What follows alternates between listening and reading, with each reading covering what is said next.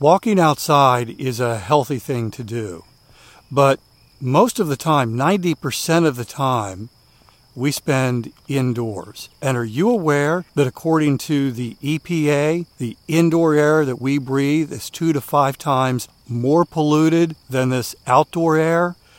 My sponsor, Air Doctor, has the solution. And by the way, they're offering you up to $300 off. I'll give you some details in just a moment.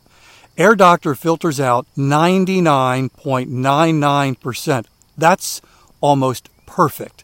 Things in the air that can cause problems like allergens, pollen, pet dander, dust mites, mold spores, even bacteria and viruses that could make you sick. Here's the thing Air Doctor comes with a 30 day breathe easy money back guarantee, so if you don't love it, just send it back for a refund minus the shipping. Head to airdoctorpro.com, use the promo code WALKING to receive up to $300 off air purifiers. And exclusive to podcast customers, you'll also receive a free three year warranty on any unit, which is an additional $84 value. Lock this special offer by going to AIRDOCTORPRO.com and use the promo code WALKING. When you're out walking, it's important to stay hydrated. And it's important to have water that is healthy, water that you actually want to drink. And can I tell you how much I love my AquaTru water? It's amazing. By the way, in just a moment, I'm going to tell you how to save 20% off at aquatru.com. Are you aware of the research by the Environmental Working Group that indicates virtually every home in America has harmful contaminants in tap water? Well, the AquaTru purifiers are able to remove 15 times more contaminants than ordinary pitcher filters, and they're specifically designed to combat chemicals like PFAs in your water supply. My sponsor, AquaTru, comes with a 30 day money back guarantee, and today you'll get 20% off any AquaTru purifier. Just go to aquatru.com, that's A Q U A T R U.com, enter the code WALKING at checkout. 20% off any AquaTru water purifier when you go to aquatru.com and use promo code W A L K I N G.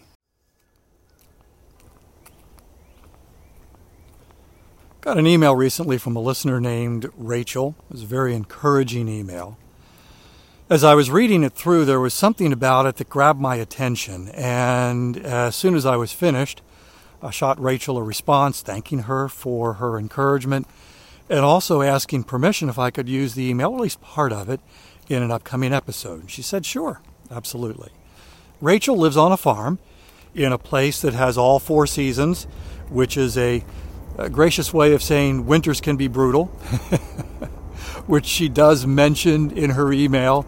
Temperatures that are usually negative degree wind chills with two foot snow drifts.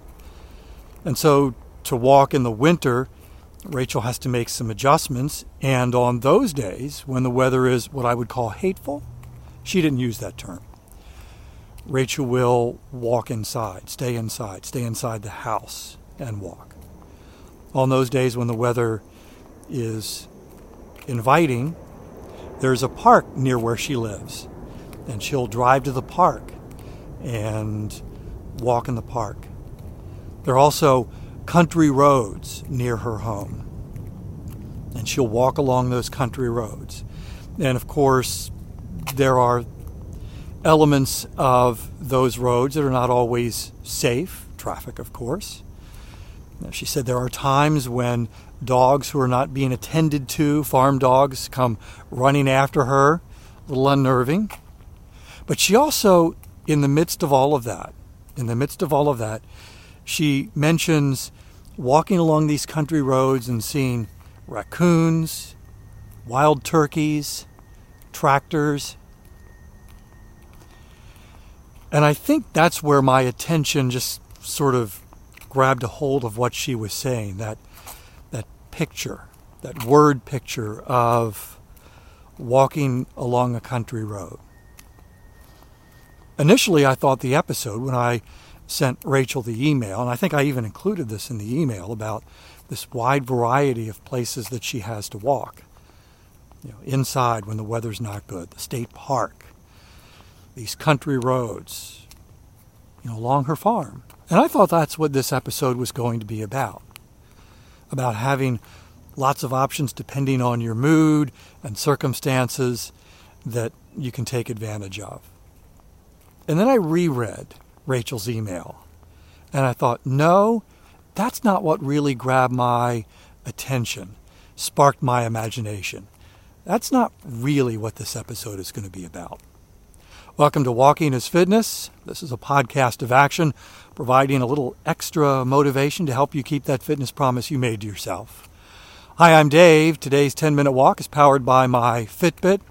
I've had a Fitbit now for 10 years, actually more than 10 years, and it helped me to see a 10 minute window of time, you know, with nothing to do as an opportunity to get out and move. That Fitbit and every Fitbit I've had since then really added fuel to my fitness journey. It supercharged it in a way that nothing else has. What gets measured gets improved. And my Fitbit, more than anything else, allowed me to measure my fitness journey.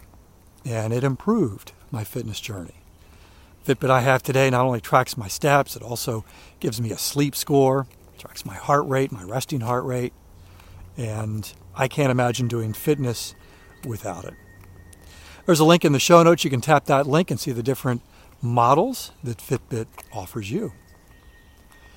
So, reading Rachel's email, reading it again, after I had sent her the email and asked permission to share what she wrote, or at least part of what she wrote, and she said yes. And I realized that what grabbed my attention, what really sparked this desire to talk about it during an episode wasn't the variety of places that she has to walk.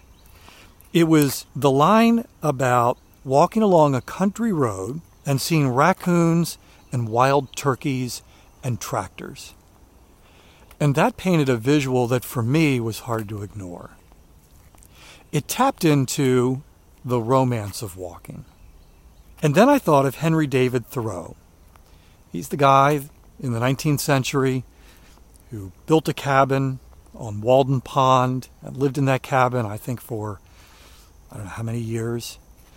And he even wrote a book. I think it's titled simply Walking. Henry David Thoreau loved walking. This is what he wrote in the book. I think I cannot preserve my health and spirits unless I spend four hours a day at least, and it is commonly more than that, sauntering through the woods and over the hills and fields, absolutely free from all worldly engagements. So Henry David Thoreau discovered the romance, found the romance of walking a little bit later in the book. I can easily walk 10, 15, 20, any number of miles, commencing at my own door without going by any house, without crossing a road except where the fox and the mink do, first along by the river and then the brook, and then the meadow and the woodside. The romance of walking. There was something about Rachel's email describing the raccoons and the wild turkeys and the tractors that just kind of sparked that. It's the romance of walking that's what grabbed my attention about Rachel's email. Even even walking in the park with the two foot snowdrifts.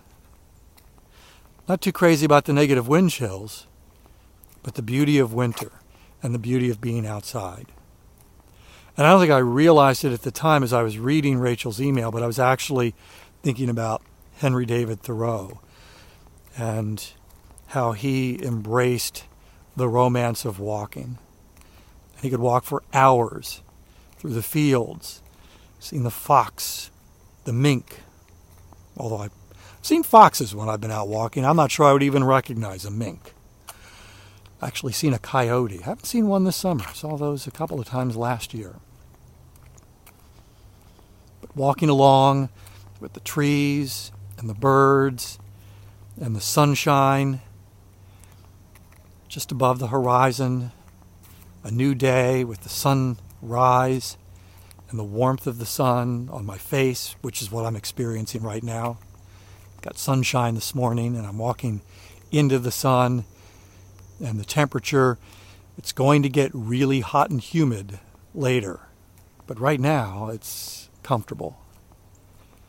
And I can hear the bugs. Not everybody finds bugs romantic, but the sound of the bugs and the tree frogs and the birds. There is a romance to walking that, for me, if I'm aware of it, if I'm not distracted. And that's the thing about Henry David Thoreau. So he would walk for four hours at least, he says. It wasn't a distracted walk. He even talks about being free of worldly engagements. He had the time. He wasn't distracted by screens and the stuff of life. And I know way too often I come out, I take my walk, and I've even talked about the power of walking and solving problems, thinking through issues, finding creative solutions, where I'm certainly not thinking about the romance of walking.